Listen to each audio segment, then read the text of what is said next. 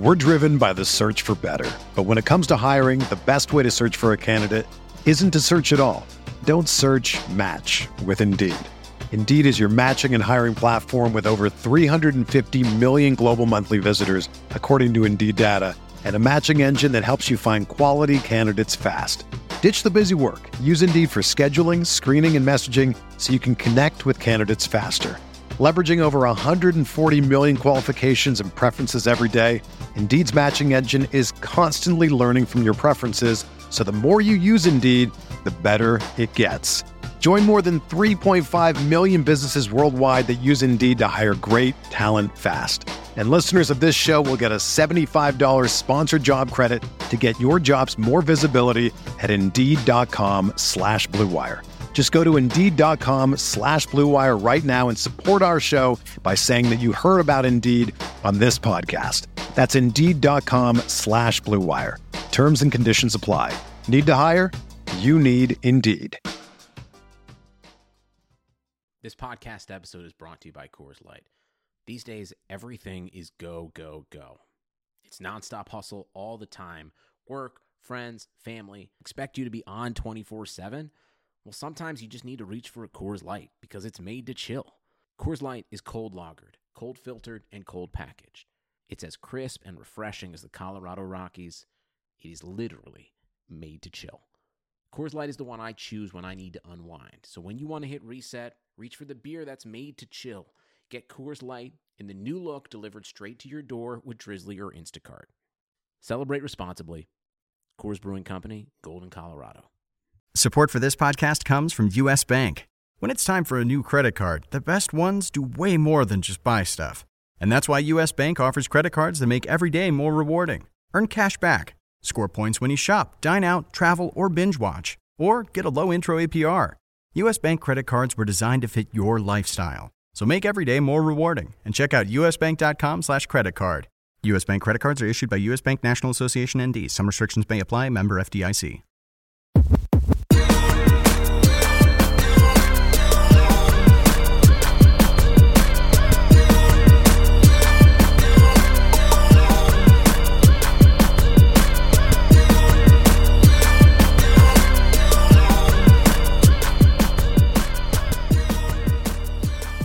Welcome to the Tuesday edition of the RotoWire NFL podcast, sponsored by Yahoo DFS. This is the first September edition of the Tuesday podcast, our first waiver wire edition. We'll be doing this every week moving forward on Tuesdays, breaking down the top owns, uh, guys you might want to pick up, and certainly different percentage of uh, ownage guys that you, you want to have out there that are lower than 50%. And Jake, I'll kind of let you swing around on on sort of what we're supposed to be doing with here with this style. And uh, you've been doing this for a while now, so I, mm-hmm. you have a little bit more experience when it comes to the free agent pickup podcast than I might. Yeah, I lose track a little bit. I've been doing this for three, four, five years. Even maybe you may remember me, uh, old listeners from uh, last year with John Halpin or with Eric Katuri. They've just uh, done a lot of waiver wire shows over the last couple years, so definitely wanted to come back. Um, it, it's the whole July and August stuff that was new to me this year, so I'm glad we got through that here, Joe. But anyway, uh, as with season approaches here, we're going to do a rundown on this podcast about the different types of recommendations by position. So we're going to talk about fab recommendations. Of course, if you don't use first come first serve, or if you don't use a waiver claim system,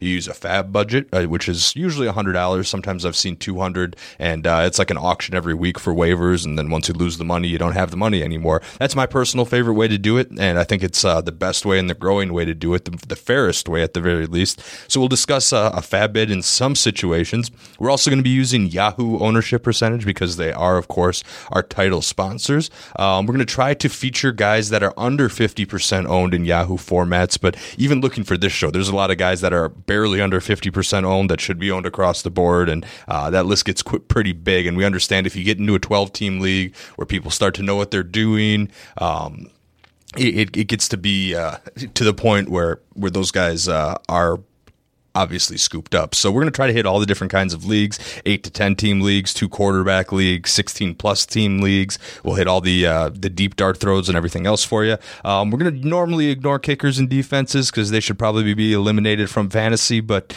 you know, in, in the past, we've done a little uh, dome kicker rundown here in the winter months because that starts to make a sense of streaming kickers that way. Or if we have a really light show, we can maybe throw out some defense streaming candidates here. But, uh, that's the show pretty much that you're going to be hearing here for the rest of the NFL season.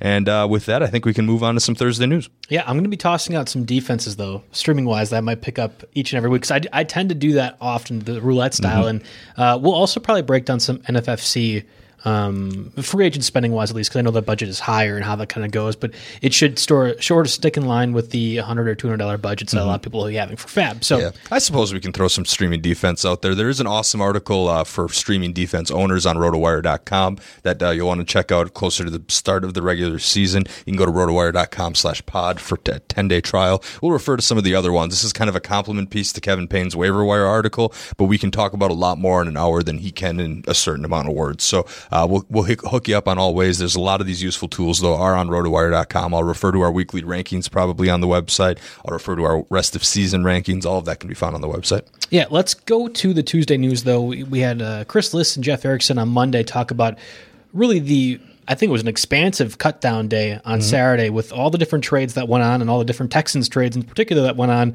Jadeveon Clowney, Kenny Stills, Carlos Hyde, all getting moved. They highlighted most of that stuff. So we're going to try to at least not touch on a lot of it. LeSean McCoy, I almost feel like we have to because there was some news that came mm-hmm. out Tuesday as regards to his status for Sunday's game. Let's start first with, I think, sad news for me and my 100% owned rate of Ronald Jones. Peyton Barber is favored to be the week one starter for the Buccaneers running back position right now.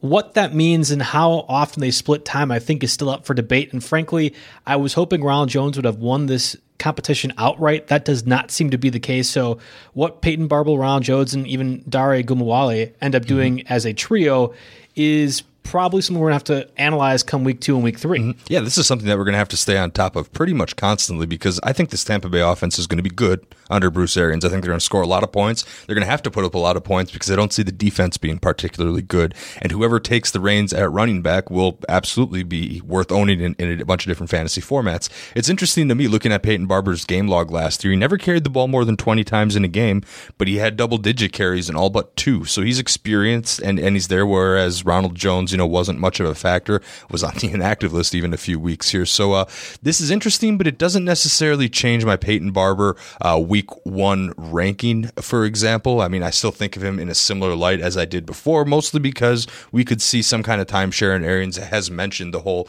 hot hand approach here. Uh, so if Ronald Jones gets going, there's a chance that Ronald Jones could start uh, uh, you know, taking over. That could happen as early as week one. It wouldn't surprise me. Right now, we at RotoWire have Peyton Barber ranked as our number 30 overall back. So that means in a 12 team league, he's not even necessarily a guaranteed starter. He's maybe a flex option for me. I'd prefer, you know, if you're a Peyton Barber owner, I, would probably prefer to just leave him on my bench and see how the situation plays out. San Francisco, the matchup's all right, but, um, you know, actually it's really tough to gauge matchups, period, this early in the year.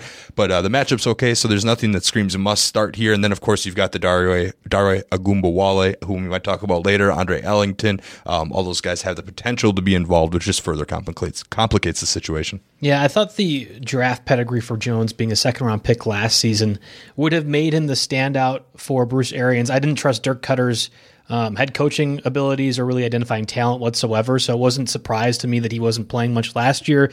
But I thought Bruce Arians, and given what we've seen with the running back position when he is head coach, I, I, thought he would have picked the better talent. And if if we haven't decided that Ronald Jones is a better talent than Paper, Peyton Barber at this point, I'm not sure when we ever will. So I, I, agree with you. I think Peyton Barber probably is a flex play. And frankly, I've been grabbing him with um, Ronald Jones shares before in drafts. And would you and cut Ronald to, Jones in a 10 team league?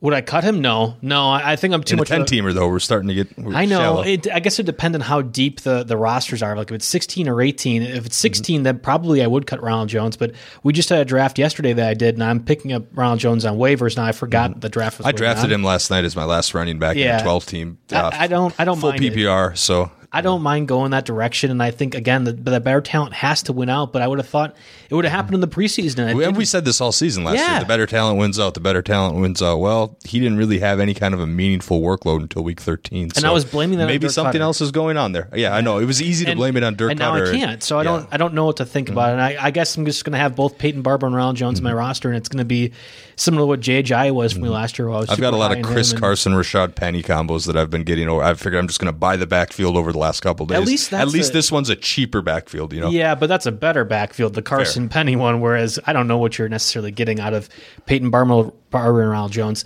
This might change by the time you're listening to this podcast. It feels like hour to hour. Uh, the Ezekiel Elliott watch at this point is probably a better watch than the hurricane that's going on in Florida. But there's possibility that Ezekiel Elliott is going to be signing a contract in the next 24 hours. If that happens, he's then going to be eligible to play, at least by the Cowboys standards, for their Sunday contest. If that doesn't happen, though, if Ezekiel Elliott doesn't sign, I'm not sure if Wednesday or Thursday or whatever else really makes a difference, but the Cowboys seem to think it does. Tony Pollard's the guy that starts if Elliott doesn't sign his contract at least for week one, I think he's a pretty solid matchup in DFS terms. He's going to be a fantastic own. But mm-hmm. what are your thoughts on Tony Pollard and the Ezekiel Elliott situation, given all the movement we've seen in the last really 48 to 72 hours? So to explain the context of the show, this is a situation we'd probably cover in the news section as opposed to the waiver wire section because the book's been out on Tony Pollard being the backup for quite some time. He's 72% owned in Yahoo format, so he wouldn't exactly fit into our free agency discussion. Of course, if you're in one of those 28% uh, of leagues and maybe had a running back get hurt, maybe you drafted Lamar Miller as an RB2. I don't know. There's situations. Obviously, you want to go ahead and pick Tony Pollard up, but it looks like Ezekiel Elliott is flying back to Dallas. They've been on the final stages of a contract extension for days. Does that necessarily mean Ezekiel Elliott will be ready for week one? Nope, but I assume that he'll be good enough to be ready in week two. He's been staying in shape in, Cabo, in Cabo apparently, working out with. Um, various NFL alumni to stay in game shape. And obviously, it's an entire system that he's very familiar with. And he's 24 years old. There's all sorts of good things. But for now, we have Tony Pollard ranked as the number 18 running back overall in uh, the week one rankings. So, eh, you know, that's an interesting ranking for me. That's basically RB2 status against the Giants defense that we don't necessarily expect to be very good. No, and I think also situation in that game matters too, right? You expect the Cowboys to be ahead and frankly probably ahead by a lot even into the second half. And if that's the case, you're getting junk time carries for Tony Pollard. He could see 20, 25 touches against a bad defense in a game where they're already running ahead with it. I like him a lot, and I think 18 probably is a little bit lower than I would. But that's mm-hmm. I I, th- I wonder if that 18 ranking is baking in the baking in the Ezekiel Elliott might come mm-hmm. might play price. Like if, if we know Elliott's not on there, he probably comes a top 12 running back overall. Yeah, hey producer, throw the chalkboard soundbite in here because yeah, Tony Pollard at least week, week one DFS chalk for yes, sure. yeah, for sure. I got to remember to adjust my lineups for sure. A- absolutely. Now, I'm curious what you think about Derrius Guice. We had a comment earlier on Tuesday saying that uh, this is coming from head coach Jay Gruden that um, we feel Guice can be a first, second, and even third third down back if necessary.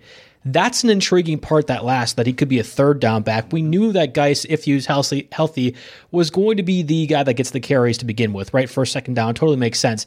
But him being a pass catcher with Adrian Peterson around, who isn't known as a pass catcher, but at least a quality running back, and Chris Thompson, who is known as the third down specialist in particular, is interesting that they could be use, utilizing him to that extent. What, what's your take on Derrius Guice? Do you have a lot of shares of him at all, or if you're uh, more interested with this report? I've been just missing Derrius Guice, and it's not because I don't like him, but I've really heated up my draft participation over these last couple of days, and I'm always finding myself going heavier on running back earlier, and then kind of missing the tier that Guice is in, and then taking a couple of flyers. So it just it's just been a flow thing. It's it's not because I I dislike him necessarily. Uh, and the rest of that quote's very interesting too, Joe. The offense carry wise will probably go through him pretty much.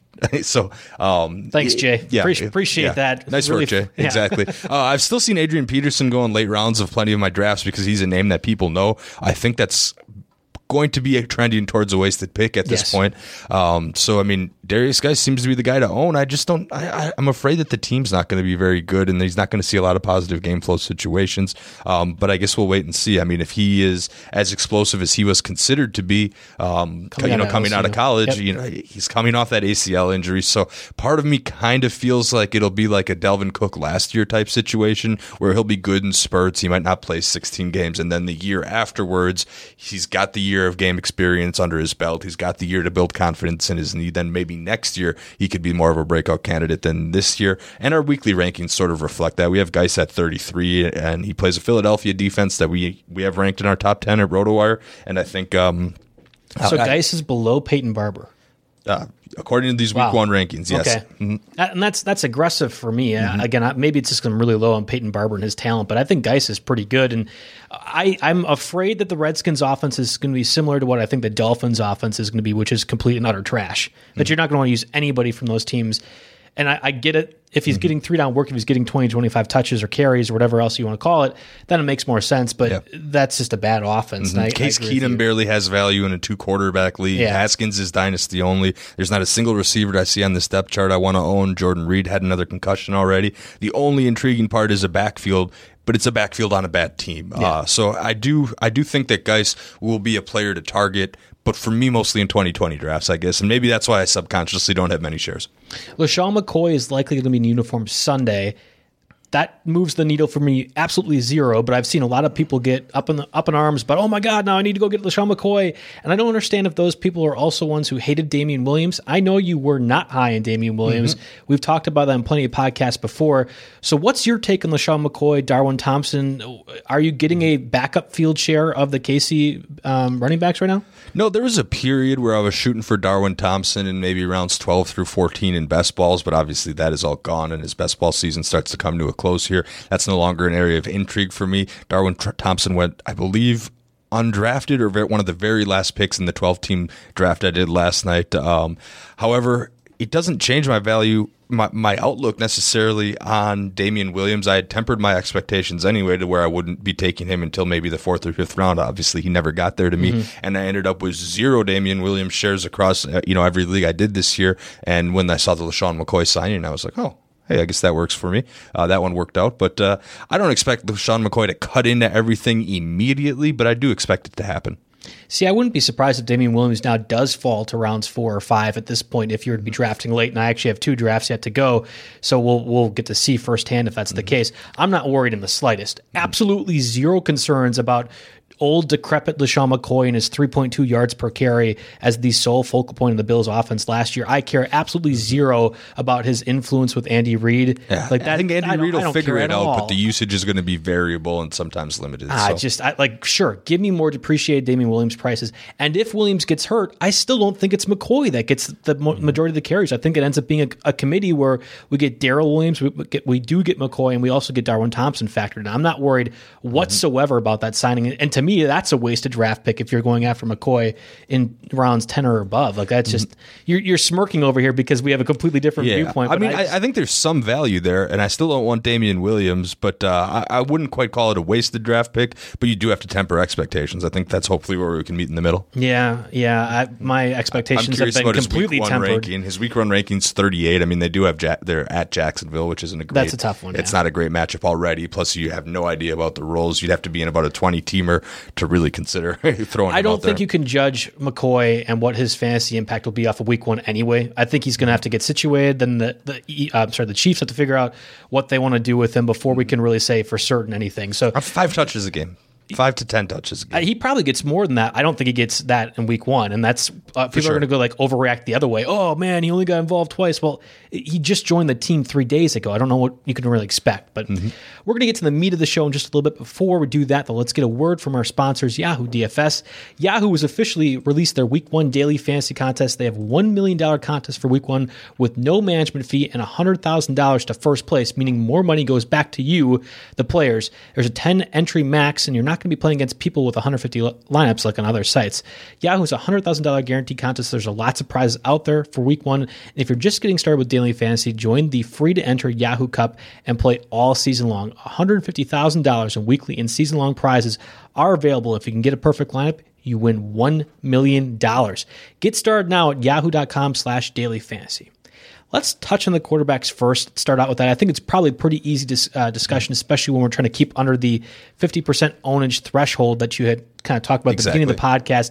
There's a few people that I'm interested in, um, namely guys like Josh Allen, Derek Carr, Sam Darnold, Matthew Stafford, all in that 25 to 34% ownage rate most of these guys, unless you're in a two QB league, you're probably not targeting anyway. But is there maybe a streaming option that you like of those 4 guys that I mentioned? Yeah, exactly. So uh, this is a section of the podcast where we're going to try to talk about good streams, and then we're going to try to talk about players whose situations change and might actually be worth rostering the rest of the season based on uh, based on what your league format looks like. Uh, so the big news over the um, over the offseason, or basically happened in the middle or late in draft season, was obviously the Andrew Luck injury. We'll cover that in a sec. But as far as week one streamers, we've got Josh Allen, 34% owned at the Jets, Derek Carr home against the Broncos, Sam Darnold home against the Bills, Matthew Stafford at Arizona, and Nick Foles versus the Chiefs.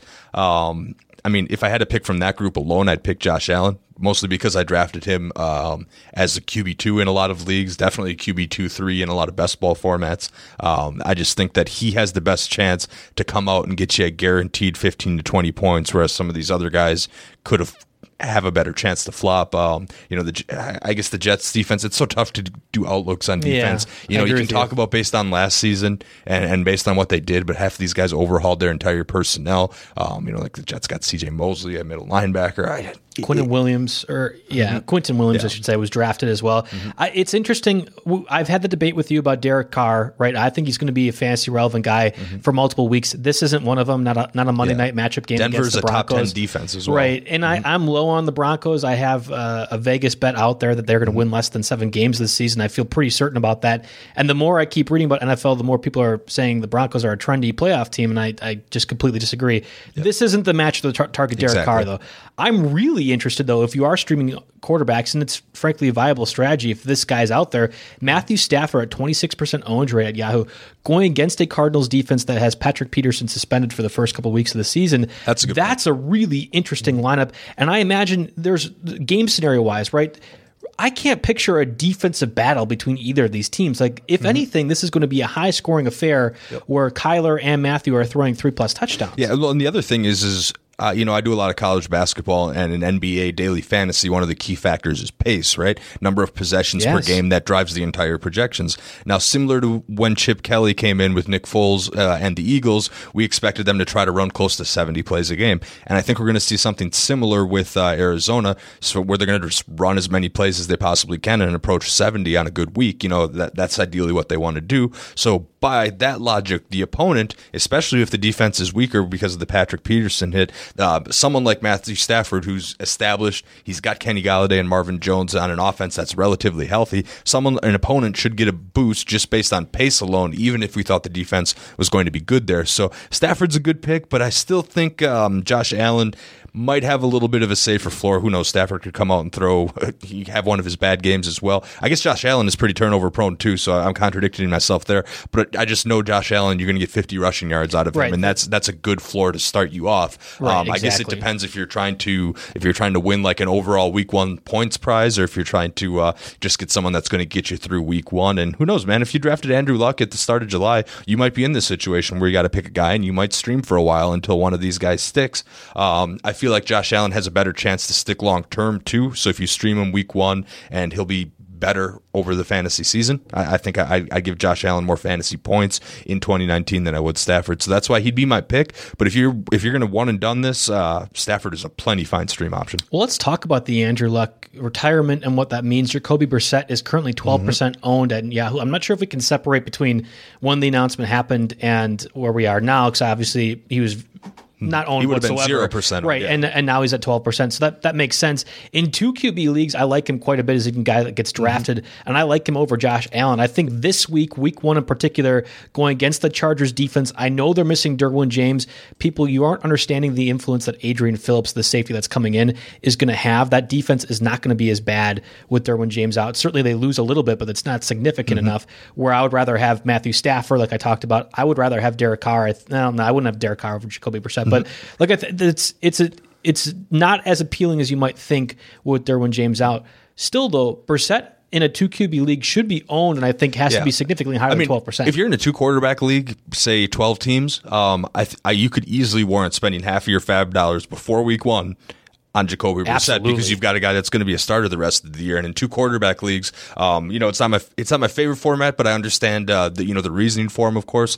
But in two quarterback leagues, you're taking every single starter in the league is getting drafted at auction, and some of the top backups are. You know, you're seeing guys like Dwayne Haskins getting drafted under and Daniel Jones under the presumption that they play some games towards the mm-hmm. end of the year and are able to return some value. So Jacoby Brissett, I think he'll have a good enough year to be worth uh, fifty uh, percent of your fab budget here right off the bat because because especially if uh, if maybe you know you passed on quarterbacks in the first couple rounds in one of those leagues, wanted to stack up running back, wide receiver, Brissett could be your missing piece. In which case, I'd say you even go up to sixty percent because uh, he's a starter, and I do like his ceiling over the season. He provides the rushing yards for a floor. He's got some decent weapons. We'll see how he develops, but he'll be an okay guy to own. But week one, I definitely have him well behind Stafford and Allen in my stream rankings here. I mean, uh, even with the uh, secondary issues you talked about, he's going to have Joey Bosa from one side and Melvin Ingram from the other coming after him. Finally, we get a healthy Joey Bosa. And when this front seven is is uh, ready to go here and, and healthy. I think they're one of the best in football, and the Chargers are, are set to again have a pretty solid defense. So um, I know he's obviously had plenty of NFL tastes before, but week one against this kind of pass rush, I, would have a tough time using him as a stream option. But overall, like I said, we want to try to cover as many leagues as possible on this show. And a two quarterback league, you, you bid on him because of his rest of season outlook, not his week one outlook. First round pick Jerry Tillery should be healthy as well. So that's an interior pass rusher, at least this season, along with Joey Bosa and Melvin Ingram for the Chargers. Chargers. That's going to make things difficult for Brissett. And again, they have safety depth there, depth along the corners as well. This is not an easy matchup just with Derwin James out. And I think people might be having a misconception when it comes to that. I would still, I think, take Brissett over Josh Allen. That's more so I, am just very low on Josh Allen. But you're right. Mm-hmm. And you said earlier, the floor that he gives you rushing is probably safer than anything that you can anticipate with Brissett. There is another starter that isn't very much owned and certainly could possibly be owned in a 2 QB format. Ryan Fitzpatrick, he was officially named the starter, I think, on Sunday over Josh Rosen. That shouldn't be much of a surprise for anybody following along with the Dolphins. I would be surprised if he's the starter past week four, which is why you're not investing mm-hmm. a significant fab capital in Fitzpatrick as opposed to Brissett. That's mm-hmm. that's the difference. But also, Fitzpatrick, Fitzpatrick plays the Baltimore Ravens defense to start week one, and I think that's going to be a very very difficult oh yeah. matchup in, in, a single QB league in a single QB league he can be left on the wire because uh, you know it's a zero dollar player. You can get him for nothing at any point if you want him. And there has to be a better streamer out there than him week one due to the matchup. I'll give you that. In a two quarterback league I could see maybe a four to six dollar bid because of the short term utility. Remember last year everyone thought Tampa Bay was just going to be the worst team in the league by a mile and he came out and absolutely lit it up. Now he doesn't have nearly the caliber of weapons doesn't really have a tight end worth writing home about. Uh, obviously they got rid of Kenny Stills. There's a, a couple of okay backs, and DeVante Parker's their best receiver, who's largely unproven. Albert Wilson's around. Uh, it would be a lot. I'd be a lot more surprised if uh, the Harvard man here could figure it out for the first couple weeks like he did last year. But uh, you're right. He's got a couple of weeks of utility, which makes him worth a small bid in two quarterback league. If he wasn't taken already, you know, we just mentioned him because he is a name people recognize. New change of scenery, and of course, he won the starting job, which wasn't necessarily a guarantee two right. months ago there there's two ways to think of this, right? They're playing a Ravens defense, a Ravens team overall that you imagine is going to run roughshod over the the Dolphins, right? Like that the very obvious difference in talent, uh, team overall. So maybe he's throwing from behind often and maybe get some junk time stats. Their first four opponents, the Ravens, Patriots, Cowboys, Chargers, I would be surprised if any of those four teams aren't favored by 10 or more points in any of those games. Oh, wow. Those are some dang so good defenses. That's why, okay, great. You pick up Ryan Fitzpatrick in a 2 QB league and you might use him, but I don't know how much you, like, I don't know how much uh, stats are actually going to get out of him. That's where the concern lies with how mm-hmm. great those first four opponents are. Yeah, but I mean, if you took Andrew Luck in a two quarterback league in early July, you're searching for somebody to play and you need a starter, and he's going to be someone that's probably available on the waiver wire. Yeah. I I get again. That. You have to temper your expectations. I'm not again. There is zero zero percent utility in a streaming league, but right. we're trying to cater to all sorts of leagues. So uh, he, I don't know. He's just worth a mention. We can do quick hitters on the two QB guys uh, for the rest of the show here. We can just go this guy, this guy, this guy are starting, but they're going to be trash. Move on here. But there's there's some interesting running backs. Let's move on to that eventually. You're right. Well, let's before we get to the running backs, uh, let's get a word from our sponsors, Fantasy Draft. Here's one million rake free fantasy reasons to play on Fantasy Draft. Fantasy Draft is kicking off the 2019 NFL season in a big way with the $1 million Hooters kickoff. This guaranteed contest just $20 to enter, with the top 10,000 finishers winning cash prizes. And like all contests on Fantasy Draft, it's rake free. That means 100% of entry fees are paid to contest winners. Rake free contests on Fantasy Draft are a game changer. No longer will you lose 30% of your bankroll just to rank, Just to rake. Join Fantasy Draft today and experience rake free daily fantasy for yourself and register at fantasydraft.com today and use promo code RWNFL to take part in the rake free revolution. That's fantasydraft.com and use promo code RWNFL. Here the running backs are makes more sense, right? It, it, like Kalen Ballage, Justin Jackson, Justice Hill, all guys under 50% ownage rate on Yahoo. That could make a compelling case way more than the quarterbacks. Mm-hmm. Is there any one of the those three, at least Justin Jackson, Justice Hill, or Kalen Ballage, that you like more so than anybody else, or is there mm-hmm. anyone you really want to touch on first? Because I think it's important to get to really all three of those guys. Yeah, all three of these guys have some utility. I mean, Ballage is the one that's most likely to be owned already, especially with uh, late drafts. You know, uh, Kenyon Drake dealt with that foot injury, which led to Ballage getting a lot of first team reps and him shooting up a lot of draft boards. He's now up to 49% owned on Yahoo. So chances are, if you're in a format where he's available, he might not even be worth picking up. Uh, but nonetheless, that's interesting. But uh, he actually has a path. You know, if Drake aggravates his foot injury, or uh, you know, again, it's this is this is the starting running back on a tanking team with a bad week one matchup here. So even if Ballage, say in a best case scenario, carried the ball 15 times in week one, which we don't think is going to happen, RotoWire has Ballage ranked at 45 in the week one rankings and Kenyon Drake at 28. I think maybe they should be a little closer together, but uh, but nonetheless, uh, he's a guy that is is worth owning just because there's a path to a starting job. But you mentioned that murderer's row of weeks one through four schedule, so that's going to be a tough one. Um, the one that is more available, Justin Jackson at 33 percent. That's the one I like too. Yeah, that's the one that I think that uh, needs to be worth targeting the most because again, he's been left on the waiver wire.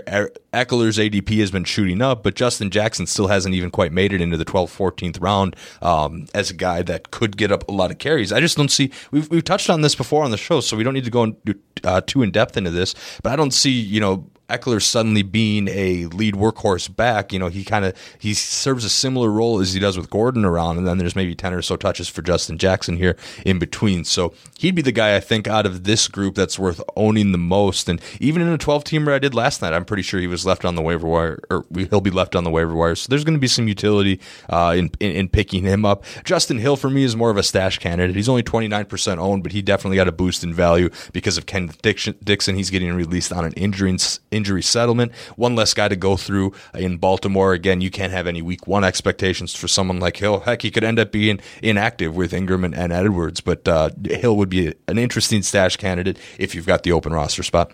Yeah, I'm interested in particular about Justin Jackson. I think Justice Hill, though, like you were talking about, ends up having a defined role, and that's why he's at already 30% mm-hmm. ownage rate because he's going to be a defined role as a pass catching back with the main competition for that role, Kenneth Dixon now being released. Mm-hmm. That's interesting, and he could fill in as a main carry guy if Mel, if Mark Ingram were to get hurt. I don't know if he's worthy of a roster spot 3% less than Justin Jackson, though, who very clearly is going to be getting 10 mm-hmm. to 15 carries per game. And I, I, don't think it's said enough. We've talked about it already, mm-hmm. but I, again, for whatever the reason, Austin Ekeler is not going to be the guy that gets all of the carries. It's Justin Jackson that exactly. also gets uh, in there as well. Whereas mm-hmm. Justice Hill maybe gets five catches, and that's it mm-hmm. for the game. Okay, so so two scenarios for you: your your RB two or your flex roster spot is weak. Then obviously your bid goes to Justin Jackson because he's yeah. someone that you might actually need. Uh, scenario two: your two running backs are studs, and you've got another guy in your flex that you feel real good about, but you've got another position of dead weight. Um, go ahead and swap that last bench spot with Justin Jackson. But we'll stress this over and over again throughout the year. Uh, you don't necessarily have to have an area of need on your team to be active on the waiver wire. The best ownerships are, or the best owners are going to be making their roster the best possible every week from top to bottom, whether it costs you fab dollars or you just throw out a couple zero dollar bids just to see if you can catch one of these guys. And Hill is definitely worthy of a spot if you can afford it. Now, some leagues get pretty tight with the bench spots, yep. and uh, that can that can be difficult if you guys not producing for you right away. But I think Hill's a guy that you know weeks nine through sixteen could have some utility. Some zero to one dollar bids, at least pre-planning, right? Dare mm-hmm. Ogunbowale, the three down, the third down specialist for the Buccaneers, and who's compared to all the other Buccaneers running backs, actually feels like he has the most defined role on the team. Mm-hmm. And then Malcolm Brown, kind of the similar situation where he's a pretty defined backup for the Rams right now. I think Darrell Henderson has a lot of utility even alongside mm-hmm. Todd Gurley, but for the most part, these are guys that you can at least get early now, both under 10% owned rate on Yahoo, mm-hmm. that actually makes some compelling sense if you're in a deeper roster kind of league. Absolutely. I mean, Ogunbowale was drafted in my 12 team league uh, last night, but uh, I mean, full disclosure here, it's a Wisconsin league and he's a Wisconsin Badger, so that's a name people are going to know. But he's also one that's been getting a decent amount of hype. I mean, he's 6% owned when a month ago you weren't even thinking about drafting drafted him. He wasn't on any draft boards. Uh, we know from his days at Wisconsin that he's excellent in the screen game, and I assume that that would be a similar role for him as well. Third, I mean, defense has got to have the book all right. Third and long, Ogunbowale and screen, screen. You know, Right. wa- watch watch for that. But that's a, a possible role for him, and he, we know his hands are good and that he's capable. Um, so he's an interesting player. Uh, of course, everyone tries to rec- uh, tries to find the David Johnson type role. Uh, I still think maybe Ronald Jones can fit into that eventually here, but in if the pass catching suffers or if there's any issues with the hands, Ogunbowale has a play. A um, couple more one dollar players that we can throw out there. Obviously, uh, Ito Smith. He's a backup. He's only twenty one percent owned on Yahoo. He's backup to a back that you know some would call injury prone, and Devonta Freeman. There's no Tevin Coleman in Atlanta there, so Ito Smith has a has a clear path. And of course, if you're not a Todd Gurley believer like I am, Malcolm Brown's only eight percent owned. He was a one dollar player in a lot of my auctions, and I took him. I, I've got so much Malcolm Brown at the end. It just you know, and he could very well be a guy I cut after a couple weeks Right. if Gurley comes out and looks good. But I just I, again, I, I'm, I'm having a hard time believing that. And uh, a one dollar or a zero dollar bid on Malcolm Brown is better than carrying dead weight on your bench. I'll be curious, and I didn't look, and I should have. What's Adrian Peterson's ownage rate on Yahoo leagues right now? Because he's a guy that, compared to Justin Jackson, I would much rather have Justin Jackson. I'd rather have Malcolm Brown than Adrian Peterson. Mm-hmm. I, I would certainly have Hill and Ito Smith over Adrian Peterson. I think even mm I would rather have too. And Mm-hmm. I mean, Adrian Peterson's 54% owned, so he didn't even make our list. Everybody's insane. drafting him at the end of the rounds because they think, "Ooh, it's, it's Adrian Peterson. I better get myself some." Curious You know? Guice is injury prone. Yeah, yeah. So, I- so what I'm saying is, uh, yeah. So he's getting picked in a lot of drafts, but I don't know what you can really expect from him in week one. So uh, I could, see, if you need, if you're actually counting on production in week one, I could easily see making a Peterson for Justin Jackson swap. Yeah, and that's that's where the only time where it makes sense, where you're looking for production. Well, not not, not that it makes sense. Justin Jackson's going to give you week one production. Maybe if you're trying to win the league and you're assuming Gary, Derrius Guice is going to get hurt, you can have Adrian Peterson in your roster. I just don't know how long you'd want to have a wa- wasted roster spot like Peterson, because as we just learned from Jay Gruden's quote, it seems like Derrius Guice is going to be the guy, and it, Pretty much. pretty, like the guy Pretty that much. gets 20, 25 Your first, carries. second, yeah, maybe third downs. Pretty much so. The receiver position was the one I found most interesting when we were reviewing the under 50% Mm-hmm. ownage rate on Yahoo. There's some pretty noticeable names and guys that I've been really high on Mm-hmm. Tyrell Williams, Devin Funchess, Marquise Brown that are in that 30 to 40% ownage rate. Um, Mm-hmm. I've been racking my brain to try to explain this, and here's why I think that there's so many guys that are in our threshold. The default Yahoo format is a two wide receiver league, whereas uh, a lot of um, a lot of leagues have evolved to adding that third wide receiver position. That's almost I think that's almost the mainstay or the, or the or the more common in fantasy to have three wide receivers. Even in our zero PPR stake league, 14 teams, we have three wide receivers Right. and a flex. So um, I think that the fact that you know you have a lot of 10, 12 teams, a lot of teams that are maybe auto drafting a second kicker or a defense, and the fact that the default is two starting wide receivers, so it doesn't necessarily make you draft from this tier, even though all of these guys got drafted in my 12 teamer last night. Part of the reasons because I, I let us have seven bench spots, so I can I can shut up anyone asking for an IR spot. Um, but but anyway, that's the explanation to why these guys That's are all theory. out there. Um, I mean, Jamison Crowder, 46% owned. I think he should be drafted in any 12 teamer. Anthony Miller, 45%, should be drafted in any 12 teamer. I could understand Golden Tate, only 41% owned um, because he's suspended. He's got that four game suspension to begin uh, the season. Uh, I did still take Golden Tate as a $1 player in a 12 team auction uh, the other day. I don't have any other shares really, but I think for a $1 guy that could turn into someone having a role there, I'd like him. I mean, if you're looking for a stash candidate in this, then I'd be. Um, then I'd be all over Golden Tate. If you need someone that you actually need receptions or productions from, then I'd probably lean more towards uh, a Crowder or or even even a James Washington. I think he'll he'll be a good season. I, I in my personal rankings, uh, I'll put uh, James Washington ahead of Moncrief, but that's not the way that it's going in drafts here. So I'd be looking to, to pick up and stash James uh, Washington. Otherwise, Mar- Mar- uh, Marquise Brown, thirty one percent from the Ravens. That's a rookie I like as well, and was getting late in a lot of drafts. So uh, I tried to catch him as a one dollar player, and I usually got sniped for two dollars in there. So these are all players that are worth owning here, um, and you know shouldn't be left on your wire. It's worth a look. Didn't we learn our lesson last year with the Anthony Miller hype? I don't understand Mm-hmm. why he's at 45% ownage rate over a guy like Golden Tate, who, once he comes back after Mm-hmm. his four game suspension, probably is going to be a huge focal point. And Tyrell Williams, who I continue to keep hitting the table on, is going to be a guy that gets you 60 catches and over 700 receiving yards. Whereas Anthony Miller. Mm-hmm. I mean, he played not all the games, but he had one game that basically accounted for half his total yards. He had 122 receiving yards and like five or six catches against the Lions in a week meaningless game in like middle of the season, Mm-hmm. which is unfair to say meaningless for the Lions, but it was. I, I just don't understand why we're we're up in arms about that one. Mm-hmm. Crowder, I get the PPR appeal. Devin Funchess, James Washington, Marquise Brown, all guys that are under ownage on Anthony Miller that significantly should be higher valued.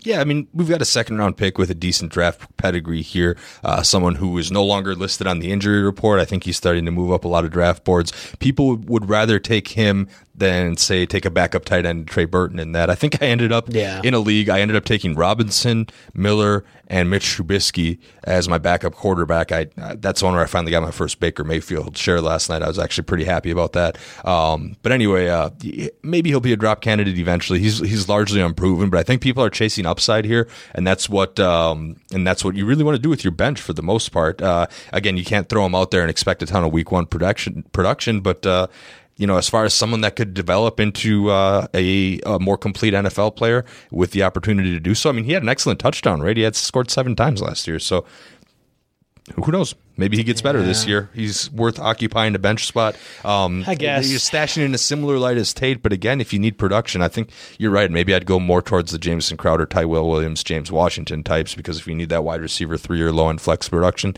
they'd be the guys I'd go after. They're not sexy names, I get it, but I, I just feel more confident about the production that they're going to do week in and week out than I do Anthony Miller. One guy I also feel pretty confident is going to have some sort of production, but I don't know if others do. Is Kenny Stills, obviously now the recently acquired Texans wide receiver.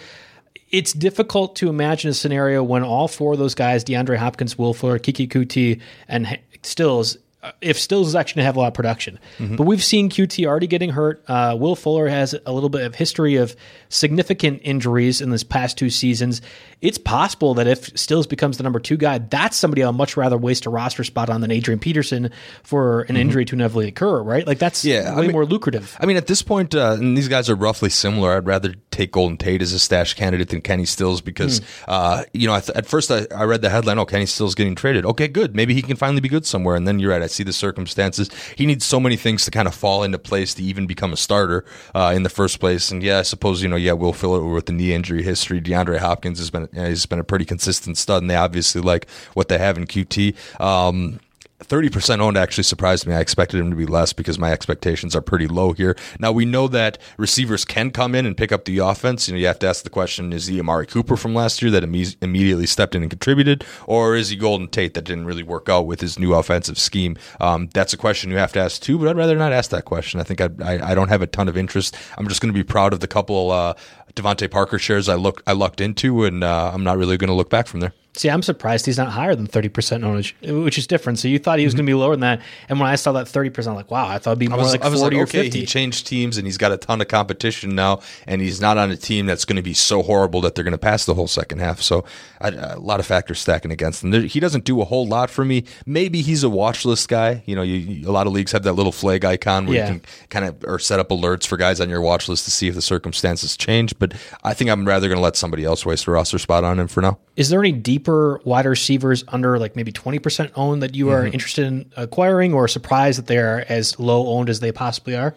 Yeah, I mean, there's not, it's not an exciting name, but I think you have to touch back on Jaron Brown just because he's someone that between you know early summer and now, early to midsummer even, and now has had his status change quite a bit. You've got DK Metcalf dealing with a knee injury, uh, David Moore dealing with a shoulder injury. I was originally on Moore thinking, okay, maybe he'll get that uh, number two wide receiver job and uh, and have a role in that offense, but essentially that role is going to Jaron Brown. Now, I- think in a PPR format, you can maybe get three, four catches from him out of a week and, and see what happens. So, and he's someone that could, of course, maybe prove himself and continue uh, to get going there. So he's the first name that came to mind. But you have a few more here, and uh, at least one of them I agree with you on. Yeah, I don't know why we're trying to get the second receiver for the Seahawks. Like that just doesn't feel like it's a valuable spot overall in fantasy. But Mm-hmm. everyone's targeting more, and then they're on Brown, and uh, okay, whatever. I'm surprised that Mecole Hardman in particular is under 16% Mm-hmm. owned. You wrote two guys down, and that's the one I like. That's like talent wise, like N'Keal Harry is my other one. He's at 15% owned right now. I get it. Injuries, Josh Gordon coming back. I'm not going and getting more shares of Harry, but I'm also not cutting the ones that I do have currently.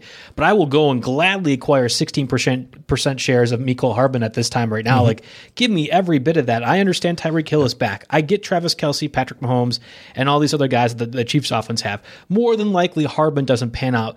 But man, if the situations break break for him, how about a guy with four four three three speed who's in an offense that can actually utilize the talent that he has, and also did very well in, in college too. Like, mm-hmm. what more do you need to see to be convinced that this guy could be a player if he gets into the right situation? Mm-hmm. That's why we're talking yeah. about these players if they get in the right situation. I, I, yeah, the only concern with him is maybe that he's just a much better athlete than he is a football player. But I think he can work into that role. And out of all these guys that are under twenty percent, he's the guy that I'd feel pretty good about wasting a bench spot on for the uh, you know eventual scenario when Sammy Watkins probably gets hurt or something like that. And you know he's got that explosive breakaway speed. And Andy Reid, I'm just confident he'll find a way to use him. So he's one of my favorite sleepy kind of rookies in the wide receiver class. That's not getting a ton of attention, but uh, I have to commend my league mates over the weekend. You know he was always getting drafted as a one two dollar player or late in the rounds. You know I was looking to snake him maybe, but uh, uh, I got sniped on him a couple times when I was waiting for the last pick of the round. So you might want to might want to go one or two rounds earlier if you want to get a share. I'm not saying he's going to be the Derrick Henry of the fantasy playoffs last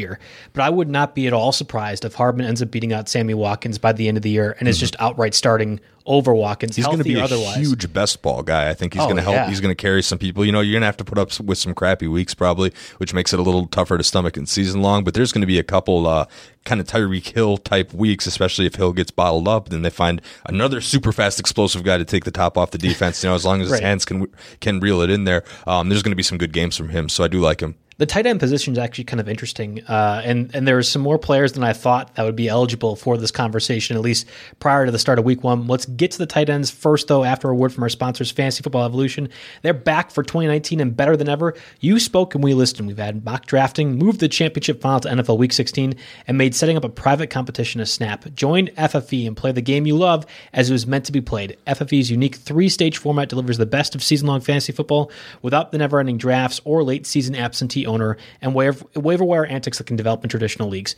Play as an individual or be the commissioner of your own private league. You'll get 16 weeks of action for just $25. You could be the next FFE $25,000 champion by maximizing your chances and owning multiple teams. Optional auto draft and lineup assist can also help manage them with ease. It's all right there and absolutely easy to use. What are you waiting for? Register at fantasyfootballevolution.com and join the evolution. Availability varies by state.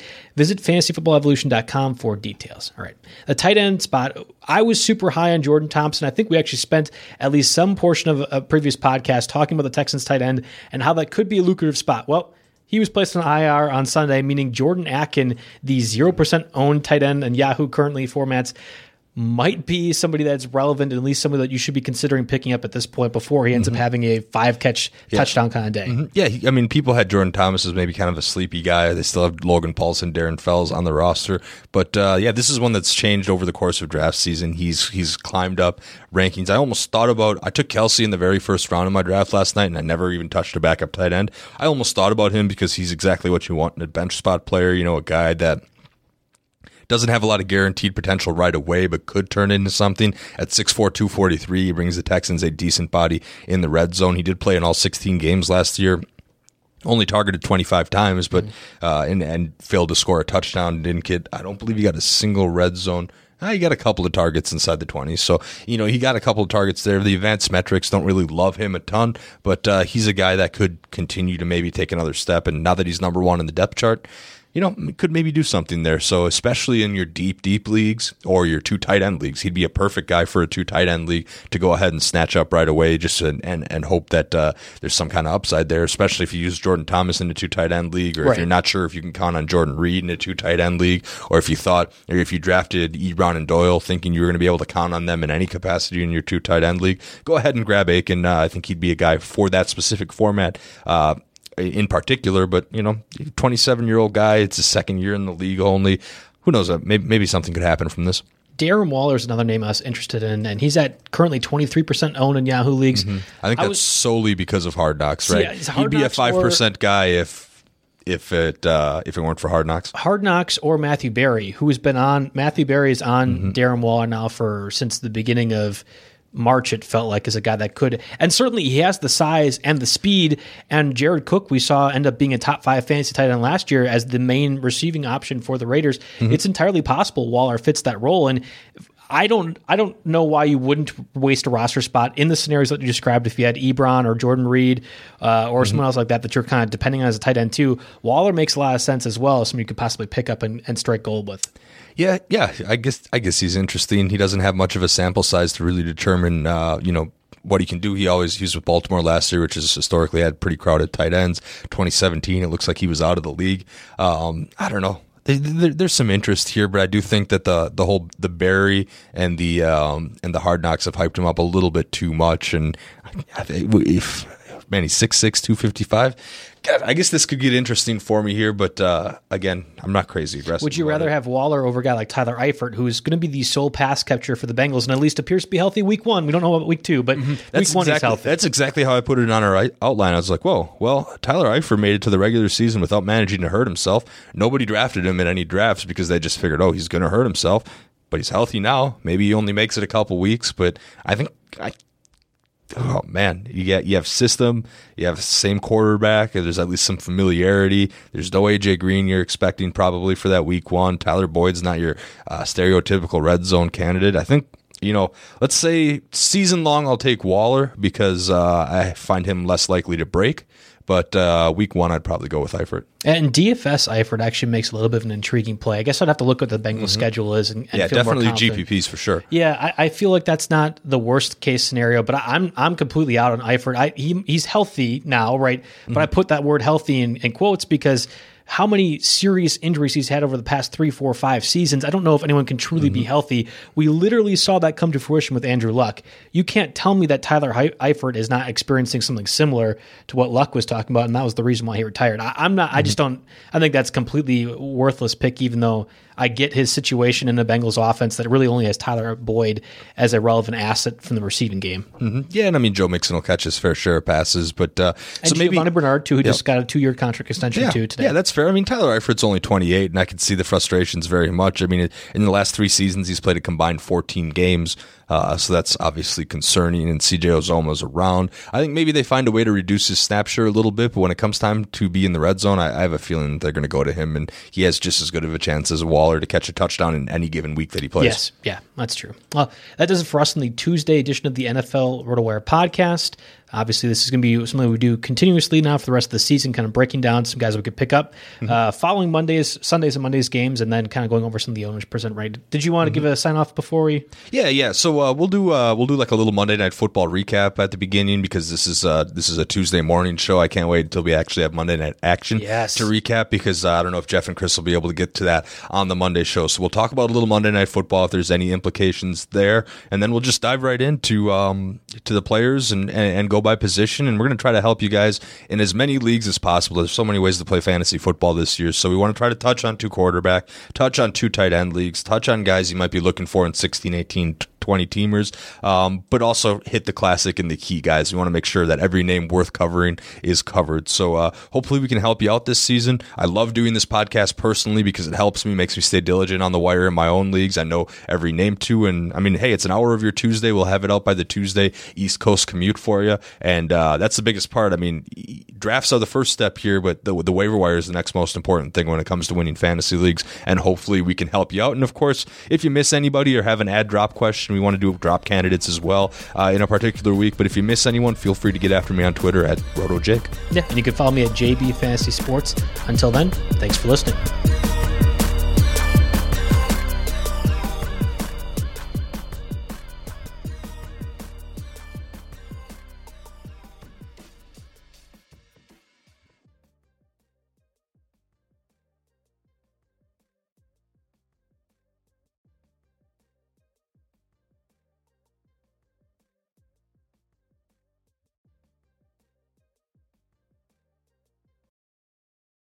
This is the story of the one. As a maintenance engineer, he hears things differently. To the untrained ear, everything on his shop floor might sound fine, but he can hear gears grinding or a belt slipping. So he steps in to fix the problem at hand before it gets out of hand. And he knows Grainger's got the right product he needs to get the job done, which is music to his ears. Call, clickgrainger.com, or just stop by. Grainger, for the ones who get it done.